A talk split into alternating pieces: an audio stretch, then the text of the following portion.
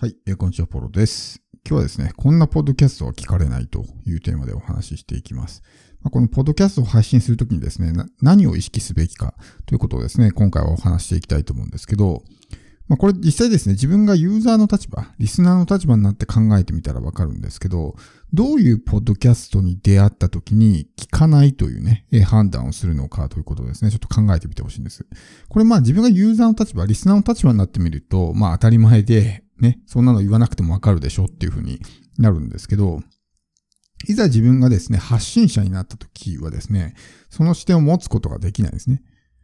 で、知らず知らずのうちに相手にね、離脱されてしまってる。全然聞いてもらえない。再生回数が伸びないみたいな状態になるわけですよ。で、何を最も意識すべきかっていうのはやっぱり音なんですよね。例えばすごく音質が悪いとか雑音が入りまくってるってのはもう論外で、もう YouTube とこのポッドキャストの一番の違いは、ポッドキャストってもう耳だけで聞いてるんで、耳に集中してるわけですよね。だからちょっとした雑音とかそういったものも気になるわけですよ。YouTube の場合っていうのはこう動画を見てるんで、こう視覚でね、その動画に集中してるからちょっとした雑音とかはあんま気にならなかったりするんですけど、ポッドキャストの場合っていうのは、まあ、わずかなね、音でもすごく耳に残ったりとか、気になってしまったりとかね、するわけですよ。それこそこの口の音とかね、そういうわずかな音とかも気になったりするわけです。でそういったところに不快感を感じて離脱するっていうのもあるんですけど、まあこのあたりは基礎中の基礎というか、まあ言わなくてもわかることかなと。発信者でもまあその辺はね、心がけている人は多いんじゃないかなと思うんですけど、もう一個ですね、気をつけないといけないのが、ボリュームなんですよ、ボリューム。この自分の収録してる時のボリュームってどれぐらいのボリュームで撮ってますかってことです。これ、このリスナーの人たち、ポッドキャスト聞いてる人たちがどういうシチュエーションでポッドキャストを普段聞いてるのかってところを考えないといけなくて、例えば、この何も音がない状態で聞いたら自分の音聞こえるけど、ね、例えば車運転してる時とか電車に乗ってる時、要するにその雑音がすごい時ですね、その騒音が。に自分の音声を聞いて、果たしてその声が聞こえてるのかってところを考えないといけなくて、このね、自分が家で収録してる時っていうのは無音状態でおそらく収録してるし、聞聞き直してる時も、まああんまりこう雑音がない環境で聞いてるんで、まあ難なく聞けるわけですけど、ほとんどの人はこう、ながら作業で聞いてるわけですね、ポッドキャスト。で、そういうまあ外出先とかね、それこそ音が大きい、まあ電車の音とか車の音とかね、そういうのがすごく入る中で、ポッドキャストを聞いてるわけなんで、小さい音だと聞こえないんですよ。で、聞こえないってなると、あ、聞こえないやってなるから、もう再生をストップされちゃうわけですね。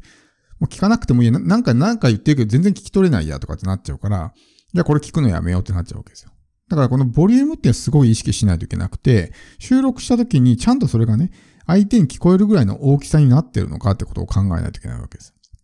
だからこれはマイクとかは、その収録環境とかね、っていうところも、まあ、えー加味しないといけなくて、こうね、えー喋ってるけど全然音が大きくないみたいな感じだったら音声編集ツールを使ってね、コンプレッサーとかかけて音を大きくするとかね、みたいな感じでボリューム調整をしていかないと、ねえー僕もかつてそのメインチャンネルの方で BGM をね、序盤の頃流してやってたんですけど、BGM を入れると、その BGM がうるさすぎて、で、自分の喋ってる声がよく聞こえないとかってあったんですね。で、メインチャンネルの方はアンカーを使ってやってたので、アンカーの純正の、まあその BGM をね、入れてたんですよ。で、アンカーの場合ってのは自動で、イントロアウトロをね、まあフェードイン、フェードアウトみたいな感じで音を大きくしたり小さくしたり。で、自分が本編で喋ってる時はまあ BGM でね、音、音、音を小さく流してくれるんですけど、それであったとしてもですね、やっぱり、こう、そもそもの声が小さいから BGM と被ってね、一部聞き取りづらい場所があるとかっていうような、まあ声ももらったことがあったんですよね。だからまあ途中からもう BGM をつけるのをやめて、もう完全にね、この状態で喋るようにしたんですけど、だからそんな感じで自分の声が小さいと、ね、えー聞こえないわけですよ。自分が喋ってることが。で、それがストレスになるんですね。このストレスを与えるってことをできるできる限り避けないといけないので、少しでもストレスを与えたら、さっきのそのちょっとしたね、自分の口の音とかもそうだし、そういうね、えー自分の収録してる環境の後ろの雑音とか騒音とかね、っていうものもそうだし、そういった少しでもストレスを与えるようなことをすると、耳に集中している分、そういった音がね、気になって離脱するとか、全然音が聞こえない。聞こえないことをね、えーずっとこう聞こうとするってやっぱストレスじゃないですか。で、もう聞くのやめたってなるわけですよ。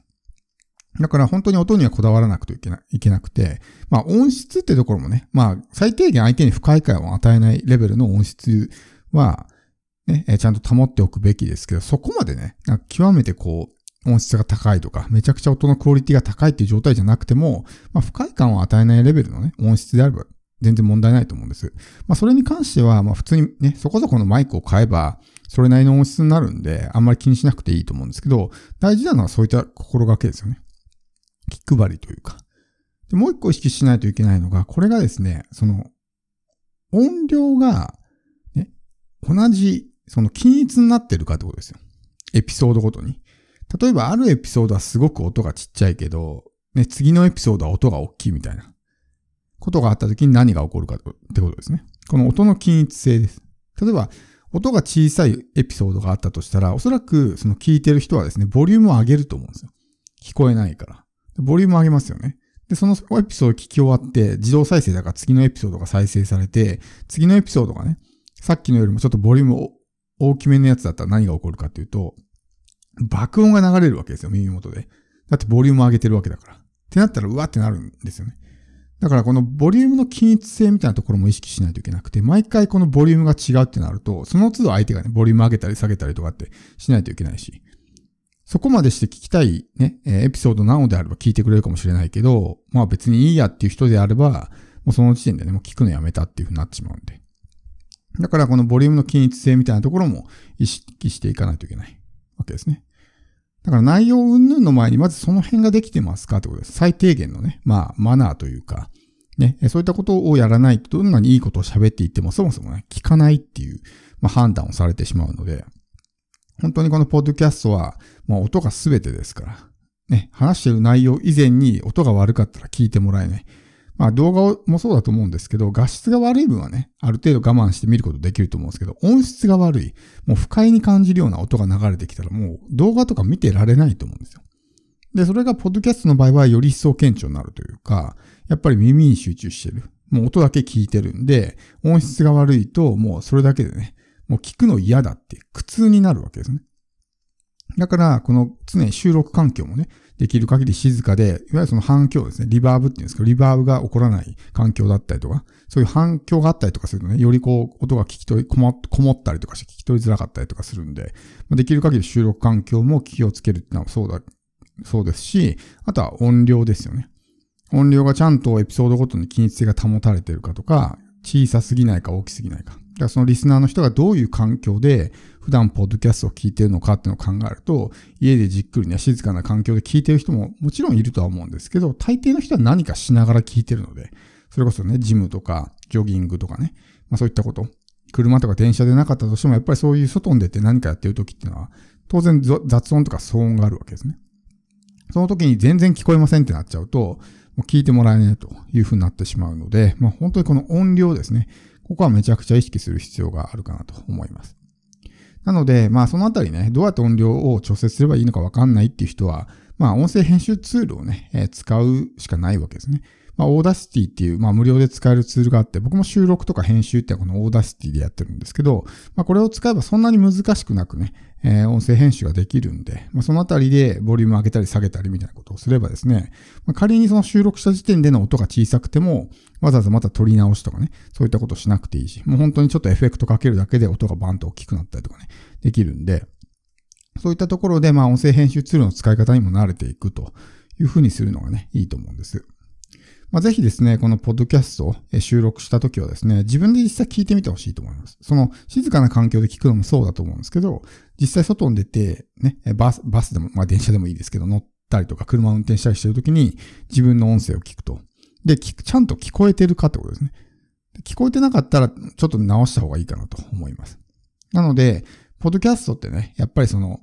そこまであんまりこう意識せずに、ユーザーがどういうね、えー、状況で自分の音声を聞いてるのかってあんまり意識してないと思うんですけど、そういったところをイメージすると、あ全然音が小さいな、聞こえづらいなっていうふうになると思うんで、まあ、ぜひね、このあたりを、えー、まあ、意識してみてほしいと思います。